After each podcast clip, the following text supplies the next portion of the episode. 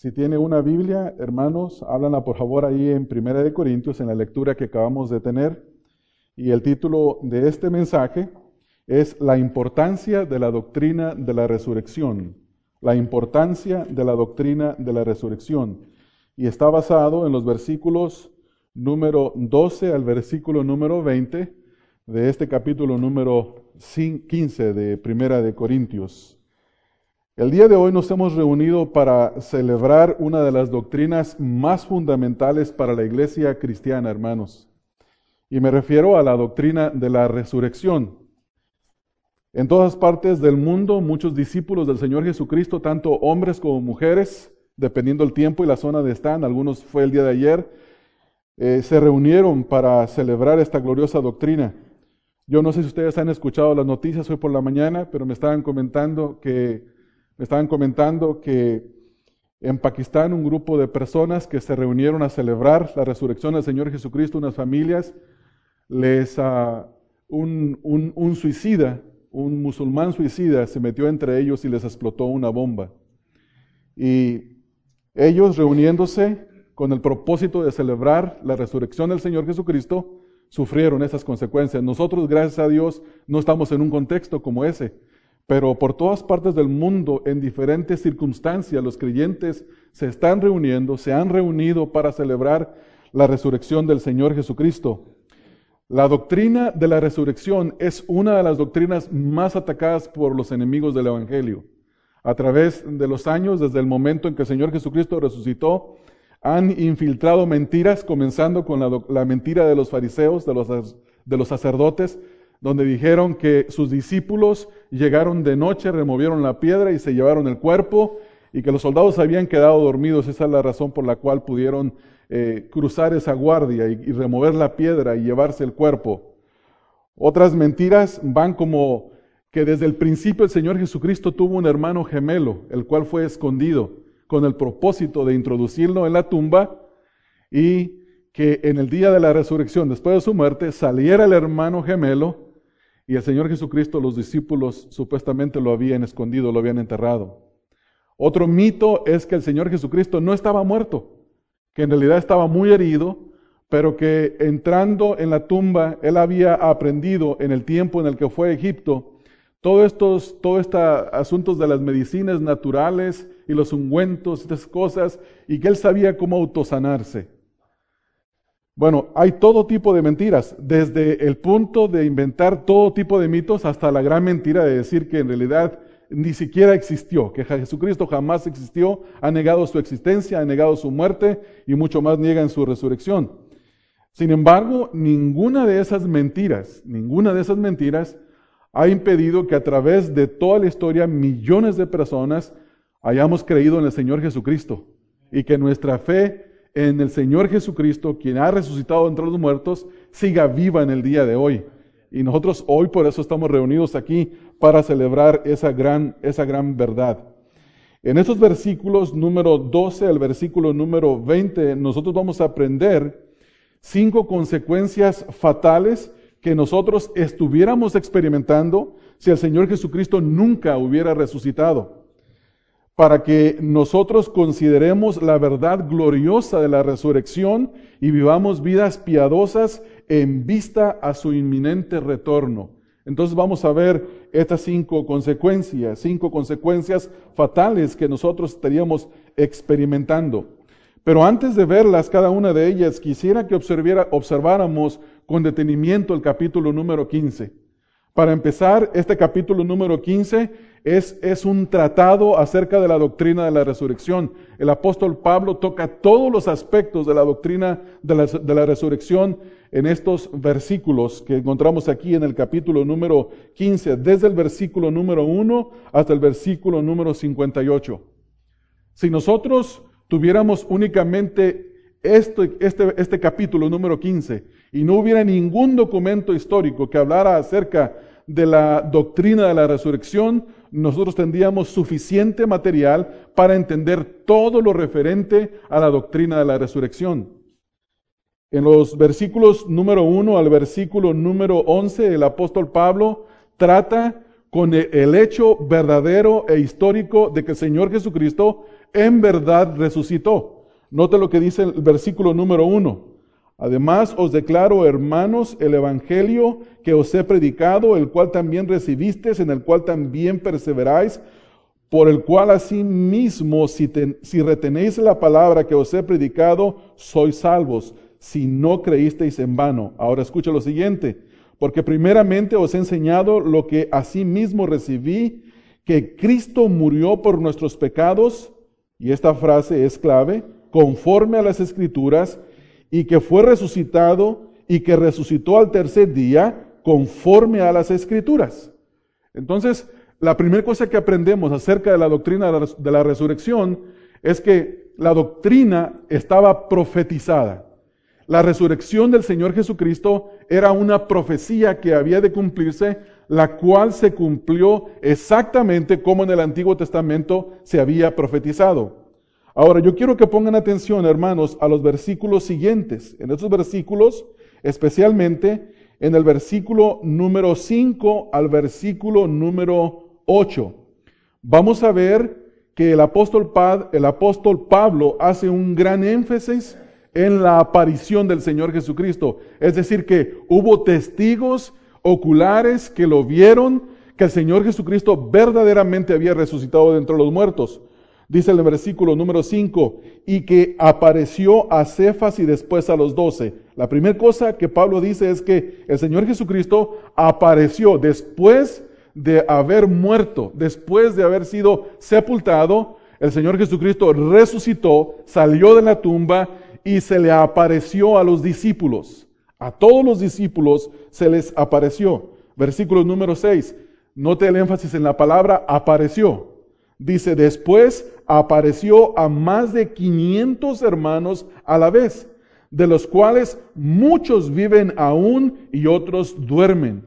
Es decir, que había 500 testigos oculares a los cuales se les apareció y había muchos de ellos que aún vivían, eran testigos vivientes de la resurrección corporal del Señor Jesucristo. Por eso nadie podía rebatir, nadie podía refutar que el Señor Jesucristo había resucitado.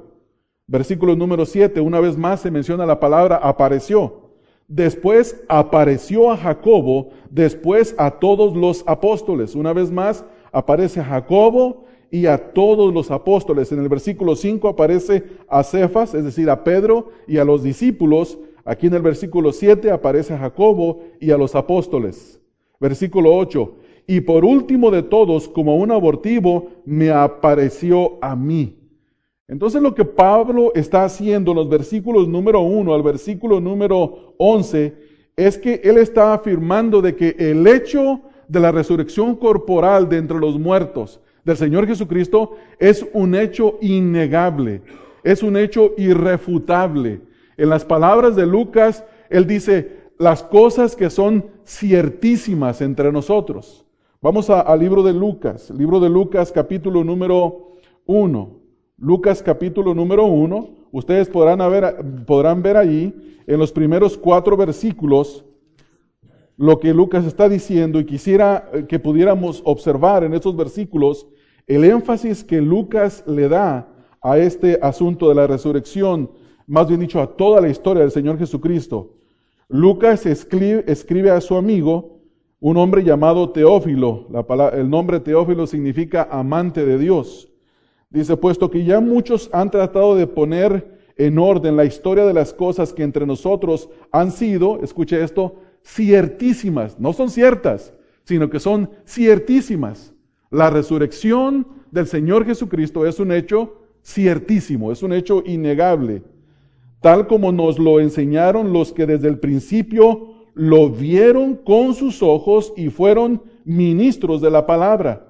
Me ha parecido también a mí, después de haber, escucha esto, investigado con diligencia.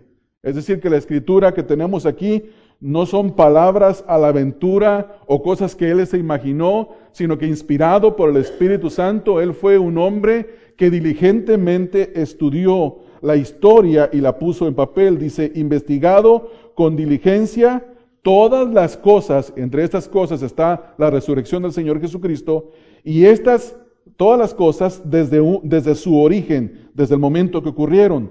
Escribírtelas por orden, esto es importante, oh excelentísimo Teófilo, para que conozcas la verdad de las cosas en las cuales has sido instruido.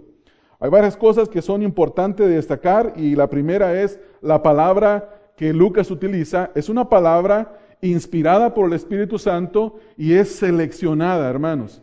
No está ahí, al ahí se va, sino que tiene el propósito de que nosotros entendamos con certeza. Dice, las cosas que han sido ciertísimas. Esta palabra significa estar completamente seguro y confiado de algo.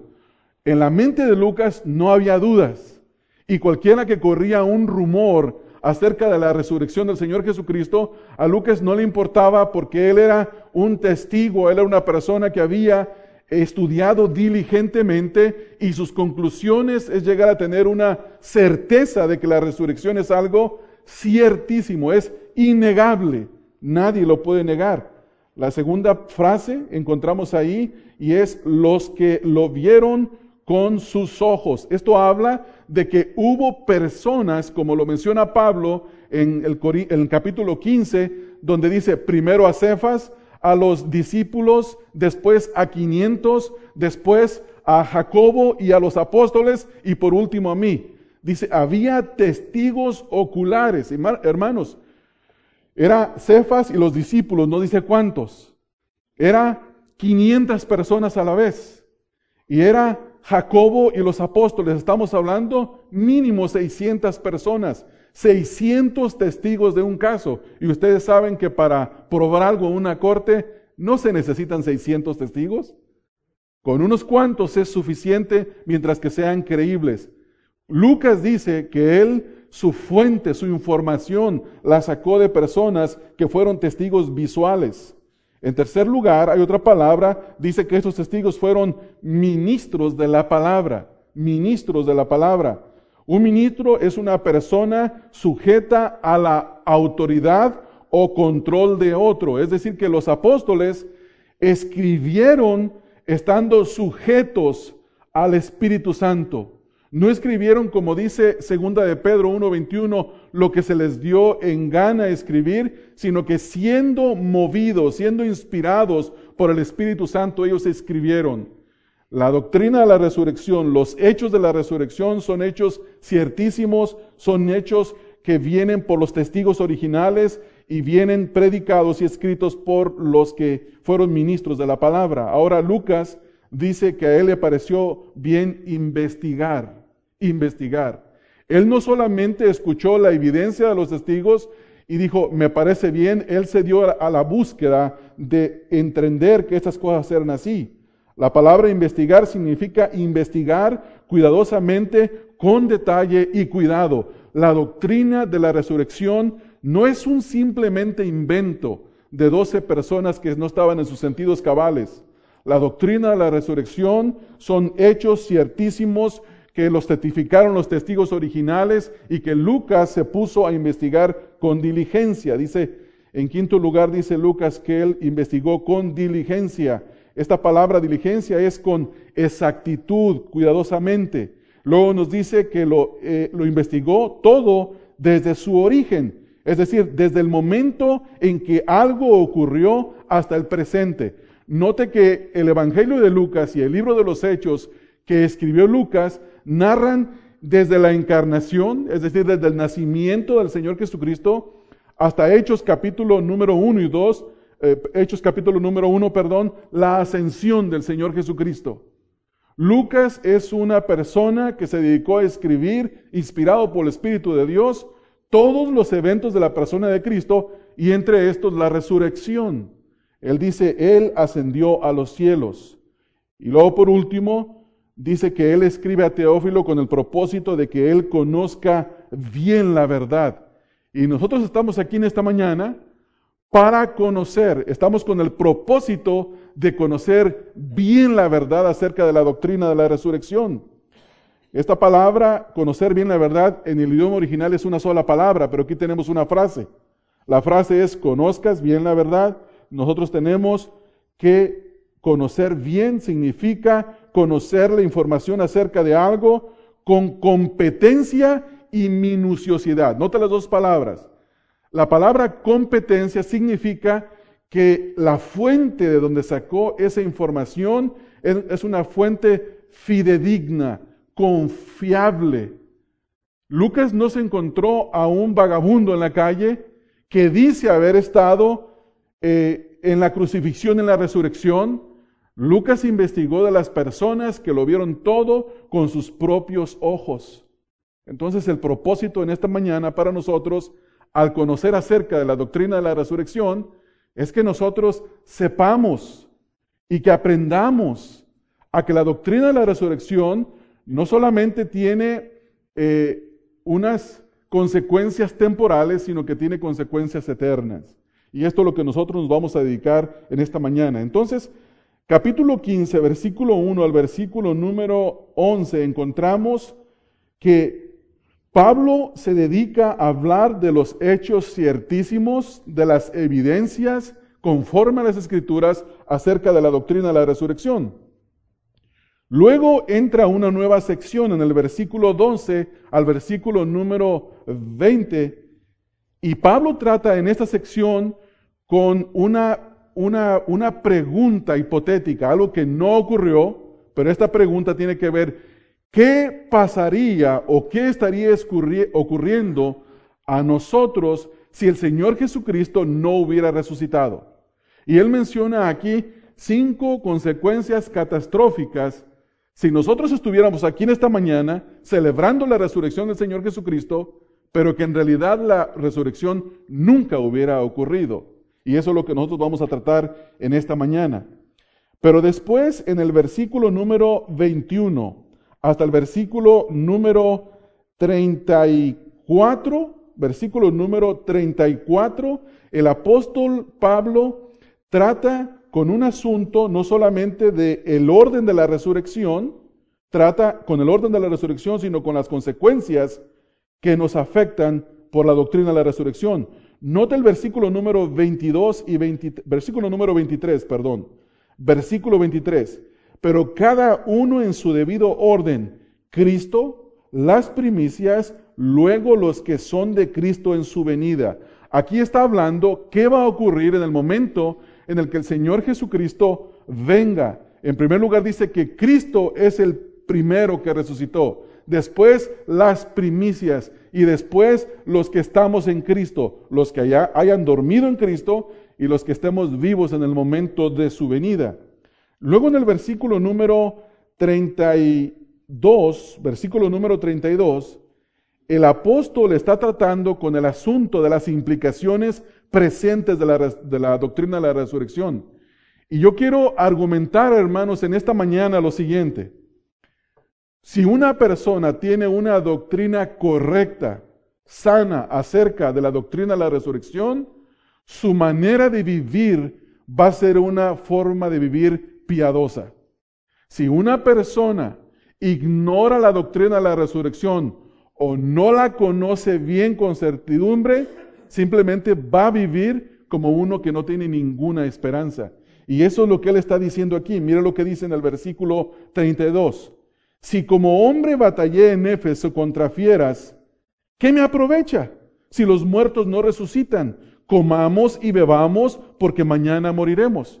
Pablo está hablando aquí de los sufrimientos que él había experimentado por la predicación del Evangelio. Y básicamente lo que él está diciendo es lo siguiente. La única razón por la que yo sufro por causa del Evangelio es porque el Señor Jesucristo resucitó y algún día me voy a encontrar con Él porque yo también voy a resucitar. Entonces por eso Él dice, los que no tienen esta esperanza viven de esta manera, comen y beben porque mañana van a morir. ¿No es así, hermanos, que las personas piensan en este día, los que no tienen la esperanza de la resurrección? Comamos y vivamos, eh, vivamos de la manera que nos dé la gana, agarremos lo más que se pueda de este mundo, al cabo después de la muerte no pasa absolutamente nada. Sin embargo, mire lo que dice, lo que dice Pablo, versículo 33. En este versículo hay una exhortación a que no nos envolvamos en falsas doctrinas. doctrinas como la que los corintios estaban creyendo, ellos creían que Cristo sí resucitó, pero que los muertos en Cristo no resucitaban. Nota lo siguiente, dice, no erréis.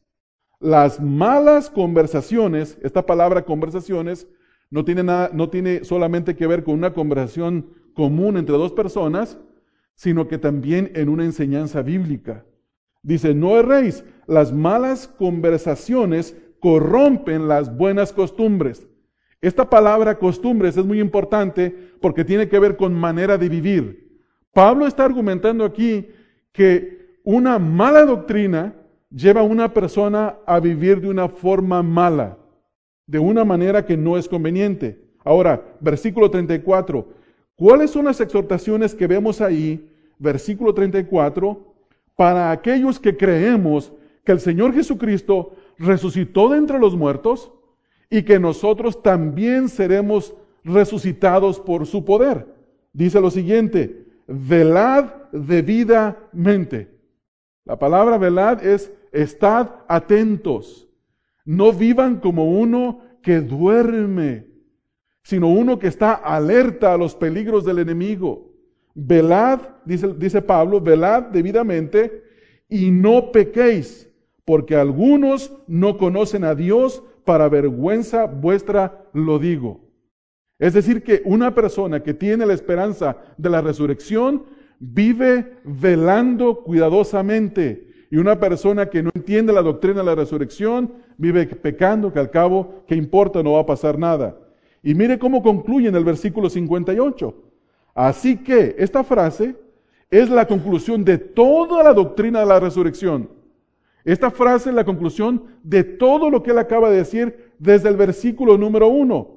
Así que, hermanos míos amados, estad firmes y constantes, creciendo en la obra del Señor siempre, sabiendo que vuestro trabajo en el Señor no es en vano. Esto es tremendo. Hermanos, debemos estar firmes, creciendo constantemente, sabiendo que usted y yo vamos a estar frente al Señor Jesucristo en el tribunal de Cristo para dar cuentas de aquello que hayamos hecho mientras que estábamos en el cuerpo. Y esto es lo que dice el apóstol Pablo cuando leemos, por ejemplo, en Segunda de Corintios. Segunda de Corintios el apóstol dice, dice eso exactamente. No lo vamos a ver, pero quiero que sigamos adelante por cuestión del tiempo. Entonces, hermanos, nos concentramos en esos versículos y quiero hacer un repaso. Versículo 1 al versículo 11 encontramos los hechos históricos de los eventos de la resurrección. Versículos 12 al versículo número 20 habla de las consecuencias fatales que nosotros estaríamos experimentando si Cristo no hubiera resucitado.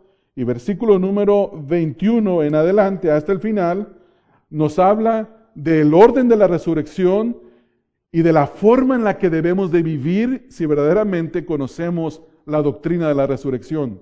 Entonces, hermanos, si usted y yo tenemos entendimiento, un entendimiento sano de la doctrina de la resurrección, nuestra forma de vivir será una forma de vivir sobria, sin pecar, buscando agradar a Dios, porque sabemos que estaremos delante de la presencia de Dios para dar cuentas. ¿No es así? Vamos a ver las, las consecuencias fatales. En primer lugar, en primer lugar, hermanos, nosotros observamos, la número uno, la observamos en el versículo número 14, versículo número 14. Si Cristo no hubiera resucitado, la predicación del Evangelio sería una falacia. Si Cristo no hubiera resucitado, la predicación del Evangelio sería una falacia, una mentira. Una promesa de que sucede algo, pero en realidad no sucede absolutamente nada. Nada. Sería como el falso evangelio de la prosperidad. El falso evangelio de la prosperidad promete riquezas materiales de este mundo, salud y bienestar, y los únicos que son ricos son los falsos maestros que se enriquecen a costa de los crédulos que son engañados por este falso evangelio. Entonces, si Cristo no hubiera resucitado, la predicación del Evangelio sería una falacia.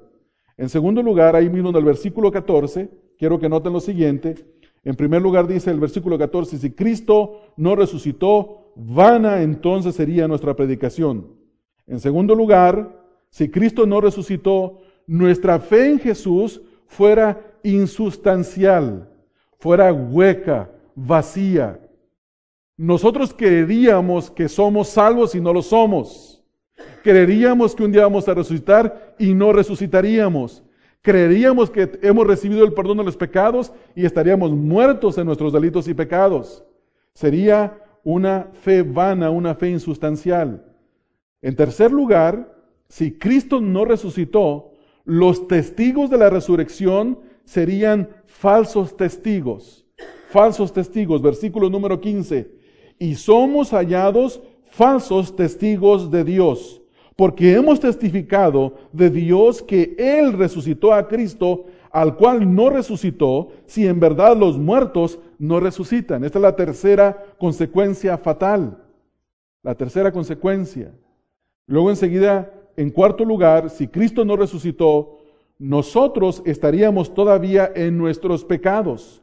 Note lo que dice el versículo 17. Y si Cristo no resucitó, vuestra fe es vana, repite lo que dice el versículo 14, y la última frase dice, aún estáis en vuestros pecados. No, nos, no, no tendríamos el perdón de nuestros pecados. Número 5. Si Cristo no resucitó, los muertos en Cristo no tendrían esperanza. Es decir, que muchos de nosotros nos ha tocado sepultar a nuestros seres queridos con la esperanza de que vamos a volver a verlos y que estaremos en la presencia del Señor juntos y que adoraremos al Señor. Y todo creyente verdadero que muere en Cristo y es sepultado, sus familiares quienes lo sepultan, lloran la pérdida de ese ser querido, pero al mismo tiempo dicen, un día nos vamos a volver a ver. Nos vamos a volver a ver. Esa es nuestra esperanza. Esa es nuestra esperanza. Esto lo vemos nosotros en el versículo 18, donde dice, entonces también los que durmieron en Cristo perecieron. ¿Están muertos? ¿No tienen ninguna esperanza? ¿No van a resucitar? Número 6. Los creyentes seríamos las personas más miserables del planeta. A veces nosotros pensamos que las personas más miserables son los pordioseros en la calle, los que no tienen familia, que no tienen dónde vivir, que están sucios, que están destituidos, que están hundidos en la perdición social, pero en realidad nosotros seríamos peores que ellos, porque habríamos creído una falacia, una mentira, dice el versículo número 19. Y si en esta vida solamente esperamos en Cristo, somos los más dignos de conmiseración de todos los hombres. Todo mundo tendría que tener lástima de nosotros. Así es que esto es, hermano, lo que nosotros vamos a ver y quiero invitarles a que vayamos a la primera de ellas. El tiempo no nos va a alcanzar porque son muchas, pero la pregunta que vamos a responder es la siguiente. ¿Qué ocurriría si la resurrección no hubiera ocurrido? ¿En qué condiciones nos encontráramos usted y yo? Número uno, vamos a ver si tenemos el tiempo, aunque sea de ver tres. En primer lugar, la predicación del Evangelio sería una falacia, una falacia. Versículo 14 dice, y si Cristo no resucitó, vana, vana es entonces nuestra predicación.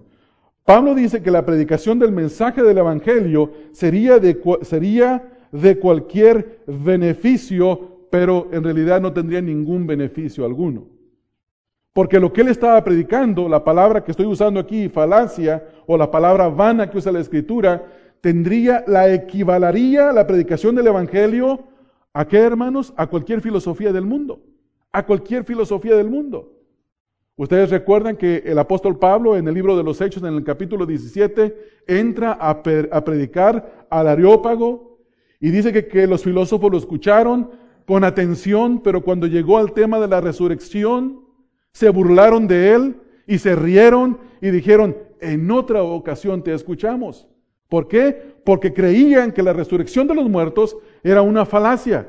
Pablo está comparando la predicación del Evangelio a una, a una enseñanza, una filosofía falsa si Cristo no hubiera resucitado. Pero como Cristo resucitó entre los muertos, El mensaje del Evangelio es el mensaje más poderoso y más potente que cualquier persona jamás hubiera escuchado. Mire lo que dice Pablo en Romanos 1, 17. 16 y 17. Romanos 1, 16 y 17. Porque no me avergüenzo del Evangelio, porque es poder, poder de Dios para salvación a todo aquel que cree, al judío primeramente y también al griego. Porque en el Evangelio la justicia de Dios se revela por medio de fe y para fe, como está escrito, mas el justo por la fe vivirá. ¿Por qué Pablo no se avergonzaba del mensaje del Evangelio? Porque él sabía que Cristo verdaderamente había resucitado y que su mensaje no era un mensaje como cualquier filosofía, sino que era un mensaje substancial, un mensaje verdadero. Que cada palabra de la predicación del Evangelio era una palabra real, era una palabra fidedigna, digna de creer. El mensaje del Evangelio es un mensaje que todo mundo debería de escuchar y debería de creer. Pablo lo dice de la siguiente manera, si van ustedes conmigo a Primera de Timoteo, Primera de Timoteo 1:15. Palabra fiel y digna de ser recibida por todos, que Cristo Jesús vino al mundo para salvar a los pecadores, de los cuales yo soy el primero. Pablo dice que su mensaje no es un mensaje común, no es un mensaje corriente. El mensaje del Evangelio es un mensaje que es un mensaje poderoso para salvar a la vida de las personas, para salvar a las personas. No es como la falsa enseñanza que encontramos nosotros en las filosofías de este mundo. Entonces Pablo dice, el Evangelio sería una filosofía más si Cristo no hubiera resucitado. Pero el Evangelio, hermanos, no es una filosofía. El Evangelio es poder de Dios para la salvación. Y si usted ha creído en el Señor Jesucristo, el día de hoy usted está en Cristo Jesús y tiene las promesas que le ha hecho como algo ciertísimo, en lo cual usted no debe de dudar.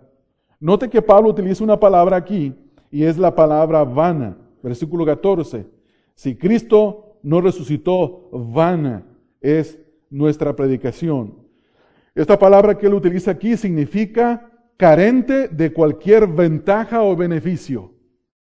Carente de cualquier ventaja o beneficio. Y esa es la condición en la que se encuentran todos aquellos que creen en una filosofía. Toda persona que cree en una religión falsa se encuentran carentes de recibir cualquier beneficio de esas prácticas. No importa que sean sinceros en sus prácticas religiosas. En estos días, en esta cuaresma, esos 40 días, mucha gente se dejó crecer la barba, otros dejaron de tomar, otros dejaron carne, pero todas esas prácticas no le dan ninguna ventaja ni ningún beneficio porque son prácticas vanas de una religión vana y falsa. Pablo está diciendo lo contrario. Lo que nosotros creemos, lo que nosotros predicamos, está en oposición a lo vano, a lo falso, a las falacias. Entonces lo que Pablo está diciendo aquí es que el Evangelio sería un mensaje vano, un mensaje sin contenido, un mensaje que promete pero no cumple, no entrega, si Cristo no hubiera resucitado. El Evangelio no es un mensaje vacío ni vano, hermanos, nosotros lo sabemos.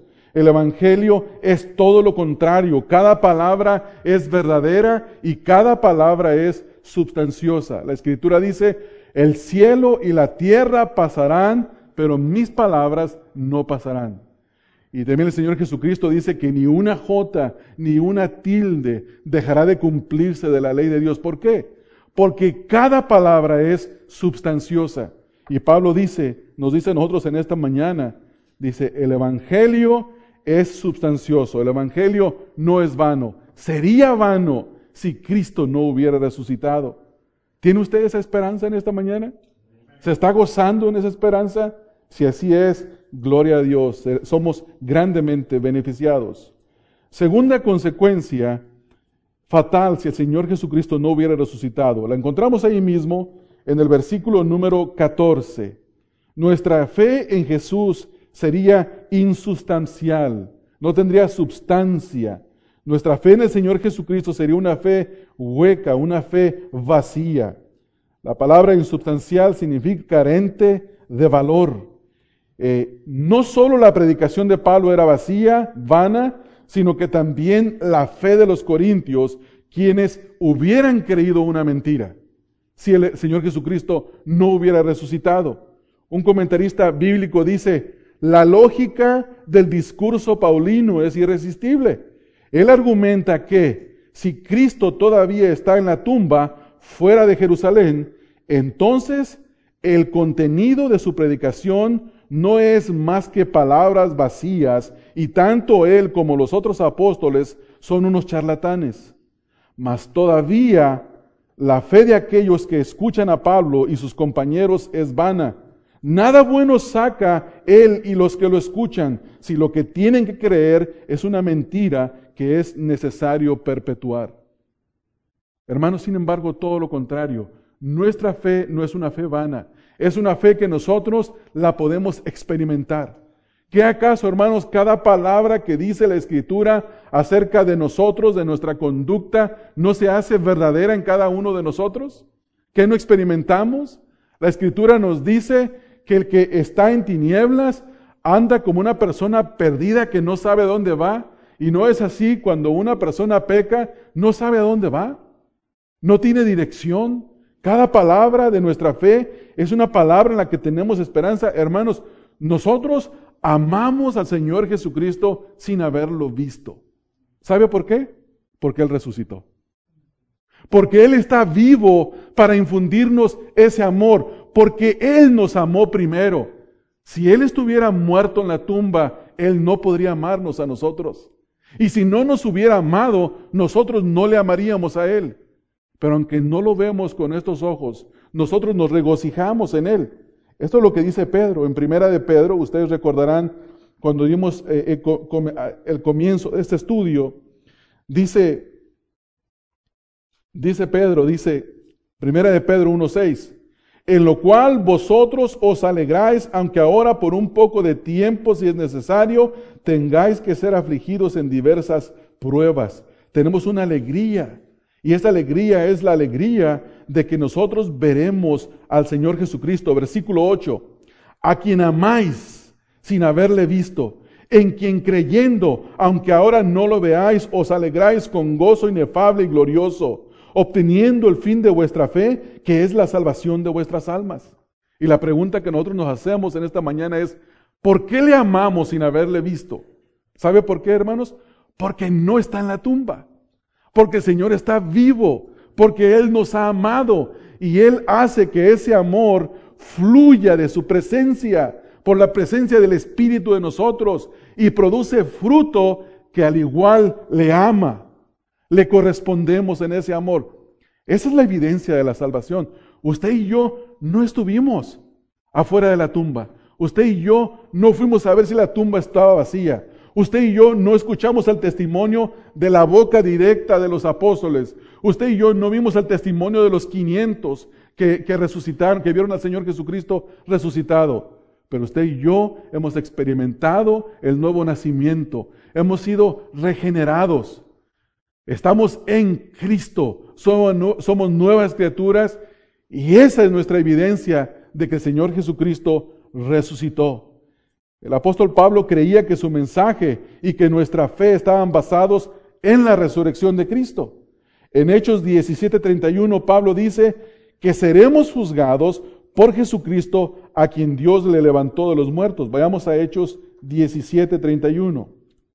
En el libro de los Hechos, en el capítulo número 17, versículo 31, él acaba de predicar el Evangelio a los filósofos griegos y algunos se burlaron de él, no le escucharon, pero los que les escucharon, él le dice las siguientes palabras, después de hacerles un llamado al arrepentimiento, en el versículo número 30, en el versículo número 31 dice lo siguiente, por cuanto ha establecido un día en el cual juzgará al mundo con justicia por aquel varón a quien designó, dando fe a todos con haber levantado de los muertos. Hermanos, si Cristo no resucitó, Él no nos podría juzgar. porque un muerto no tiene el poder de juzgar a los vivos. Sin embargo, por cuanto el Señor Jesucristo eh, resucitó de entre los muertos y está vivo, nosotros esperamos estar frente a Él, frente a su trono, para ser juzgados, para recibir recompensas, para estar en la presencia del Señor para siempre. Hermanos, por cuanto Jesús resucitó de entre los muertos, debemos de estar seguros de que estaremos delante de su presencia porque seremos juzgados por él. Pablo dice en 2 de Corintios capítulo número 5 en el versículo número 10. 2 de Corintios 5:10, vayamos a ese versículo. Pablo dice que nosotros vamos a estar frente al tribunal de Cristo. Segunda de Corintios, capítulo número 5, en el versículo número 10. Porque es necesario que todos nosotros comparezcamos ante el tribunal de Cristo para que cada uno reciba según lo que haya hecho mientras estaba en el cuerpo, sea bueno o sea malo. ¿De qué serviría un muerto? ¿Estaría un muerto sentado en un tribunal? ¿De qué nos serviría estar frente a un juez que está muerto, bien muerto, que está solamente el montón de huesos, que no tiene poder para decir nada, para pronunciar juicio? Nos reiríamos de la calaca huesuda. Pero el que estará en ese trono está vivo y es poderoso, hermanos, para juzgarnos. Número tres, y quiero terminar con esta número tres, y la próxima semana vamos a continuar con este, este tema, porque no quiero dejarlo inconcluso. Número tres, si Cristo no hubiera resucitado, los testigos de la resurrección serían falsos testigos, falsos testigos. En los años 90, no me recuerdo exactamente la fecha, pero tuvimos el famoso y sonado caso de O.J. Simpson, quien fue acusado de haber asesinado a su ex esposa y al amigo de su ex esposa. Y tuvimos todo este, este juicio tan largo que fue televisado y entre los, las personas que trajeron a testificar había un personaje muy particular. Este personaje fue encontrado un falso testigo.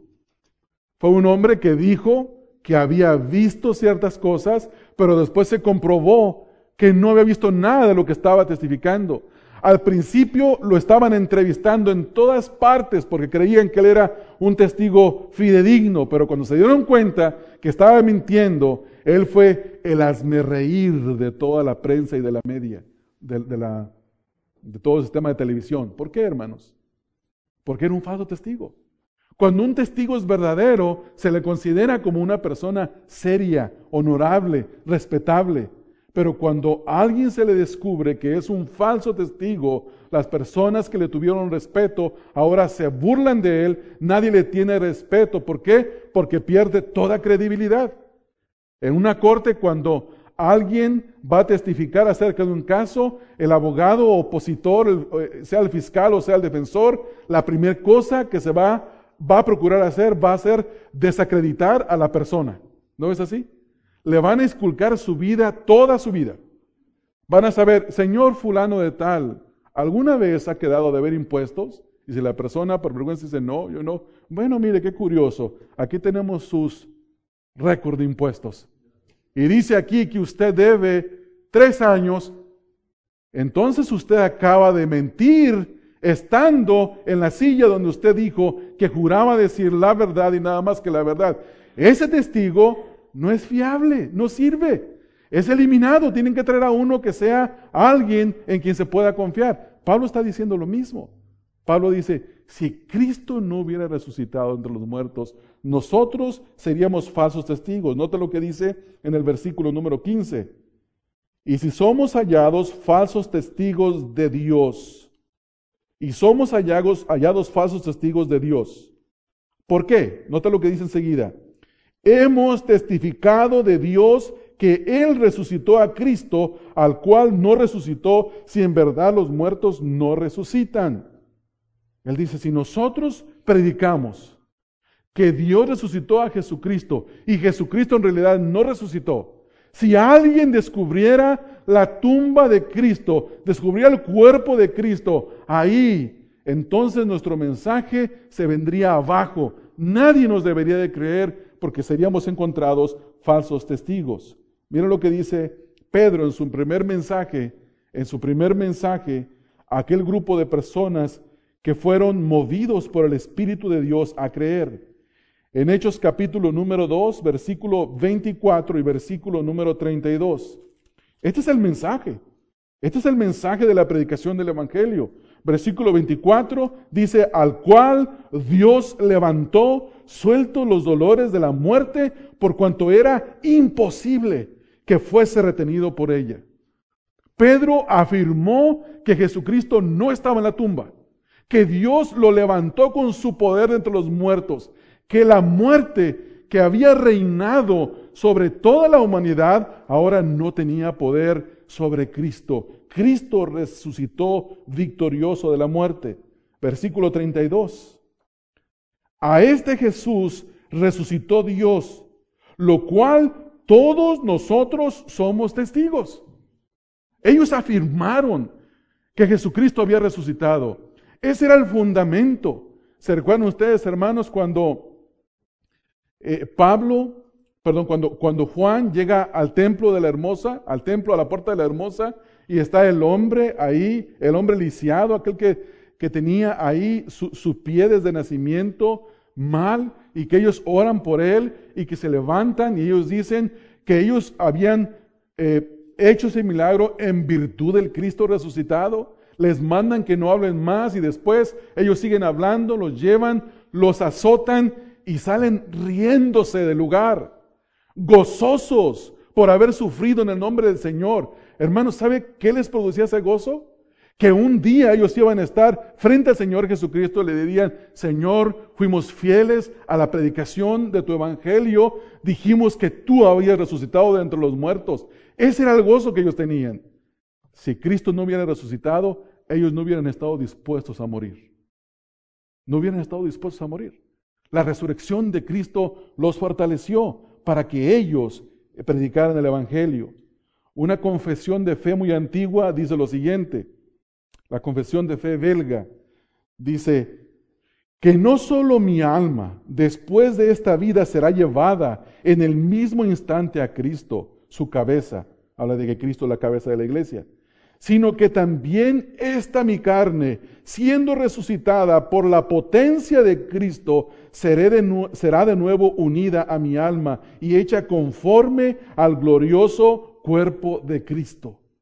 Hermanos, la esperanza que tenemos en Cristo porque Él resucitó entre los muertos es que nuestro cuerpo será semejante al cuerpo de Él. Un cuerpo glorioso, un cuerpo glorificado, un cuerpo resucitado. Entonces nosotros en esta mañana, hermanos, debemos de concluir pensando lo siguiente. Si la doctrina de la resurrección ha sido probada en nuestras vidas, no solo por las escrituras, sino por la evidencia que el Espíritu de Dios produce en nosotros, al darnos cuenta que somos nuevas criaturas, al darnos cuenta que hemos nacido de nuevo, si eso es así, entonces cada uno de nosotros debería de procurar vivir vidas santas. No vivir como si no hubiera esperanza después de la muerte, viviendo y diciendo, comamos y bebamos, que al cabo mañana moriremos. Hay personas que dicen, lo único seguro es lo comido y lo bebido. No, eso no es cierto. Lo único seguro es que si tú vives una vida piadosa, en el día de la resurrección estarás sin pena y sin vergüenza delante de Cristo. Estarás confiado delante de Él. Nunca voy a olvidar cuando el Señor tuvo misericordia de mí y me salvó. Yo estaba experimentando algo que no lo entendía, eh, eh, no lo entendía, no sabía qué estaba pasando. Era algo que nunca había experimentado en mi vida. Era algo que yo no lo estaba produciendo. Era algo muy sobrenatural, diferente. No era ninguna experiencia esotérica ni cosas que la gente dice que experimenta. No, era algo distinto, algo nuevo. Y cuando me dieron mi primer estudio de discipulado y me hicieron leer 2 de Corintios 5:17, ese versículo me dio testimonio, dice, esto es lo que me ha ocurrido a mí. He nacido de nuevo. Entendí que había nacido de nuevo. ¿Por qué? Porque el Cristo resucitado, la palabra viva de Dios, dio testimonio a mi espíritu de que estaba vivo en Cristo. Y esa es mi esperanza y esa es su esperanza si usted está en Cristo, hermano. Si usted está en Cristo en esta mañana. Por eso las flores tan hermosas. Por eso los colores que usted con los que se viste, el púrpura, que algunos traemos un, poco de color púrpura, no es una tradición, es una esperanza viva, es movido por la esperanza viva que nosotros tenemos. Por eso la comida, la celebración, todas estas cosas, por eso estamos sentados aquí haciendo algo que nadie quiere hacer, decir, escuchar a una persona hablar durante una hora, sí, porque no es un mensaje humano. Es un mensaje divino. Es un mensaje con el cual nosotros teníamos comunión. Es el mensaje que nos sostiene, no solo de palabra, no solo de alimento vivo del hombre, sino de toda palabra que sale de la boca de Dios. Y en esta mañana hemos leído la escritura, palabra que salió de la boca de Dios. ¿Tiene usted esta esperanza? Sí. Entonces, santifíquese entonces santifíquese. Hermanos, yo, quiero orar. Quiero orar en esta mañana y quiero pedir que si hay alguno de ustedes que no, que, había pensado en esas cosas, pero que se da cuenta que, que, estas doctrinas de la Escritura, en este caso la doctrina de la resurrección, no le ha hecho vivir de una manera distinta y que posiblemente ni, ni siquiera sabe si está seguro si ha creído en Cristo. Yo, le quiero animar a que no se vaya con esas dudas. Si usted en esta mañana tiene dudas de su salvación, posiblemente es que el Espíritu de Dios en su gran misericordia le está haciendo ver su verdadera condición. Y yo le animo que no se vaya sin que se arrepienta, sin que clame a Dios que tenga de usted misericordia y envíe su Espíritu Santo a vivir en usted para que le dé vida, para que le regenere. Si hay alguien entre nosotros así, yo quiero que oremos. Quiero que oremos y en esta mañana dar la oportunidad de que venga a Cristo, no porque usted es una buena persona, sino porque Cristo lo está atrayendo a Él y ha puesto a sentir en usted. Vamos a orar, hermanos, los invito a que inclinen su rostro y a orar.